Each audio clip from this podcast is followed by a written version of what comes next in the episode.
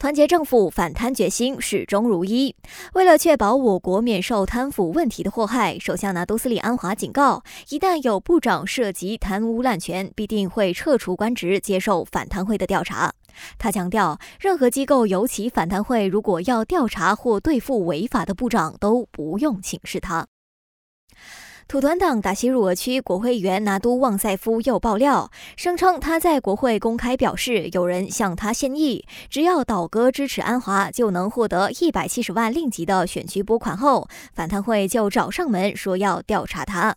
但是反贪会主席丹斯里阿占巴基很快就打脸旺塞夫，表示他已经向属下官员查证，并没有人联络过旺塞夫。他建议旺塞夫如果真的接到贿赂现役，应该主动举报，让反贪会查明真相。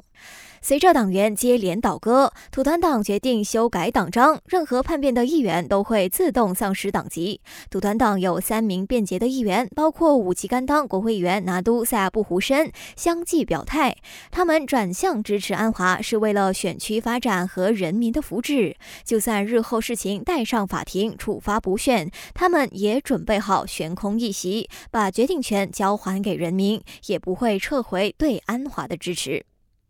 在去年无预警停飞的廉价航空 My Airline 一直都很努力寻找投资者，以便重新经营。不过，交通部长陆兆福证实，My Airline 的潜在中东投资者已经打消了投资的念头，理由是双方协议的条件谈不拢。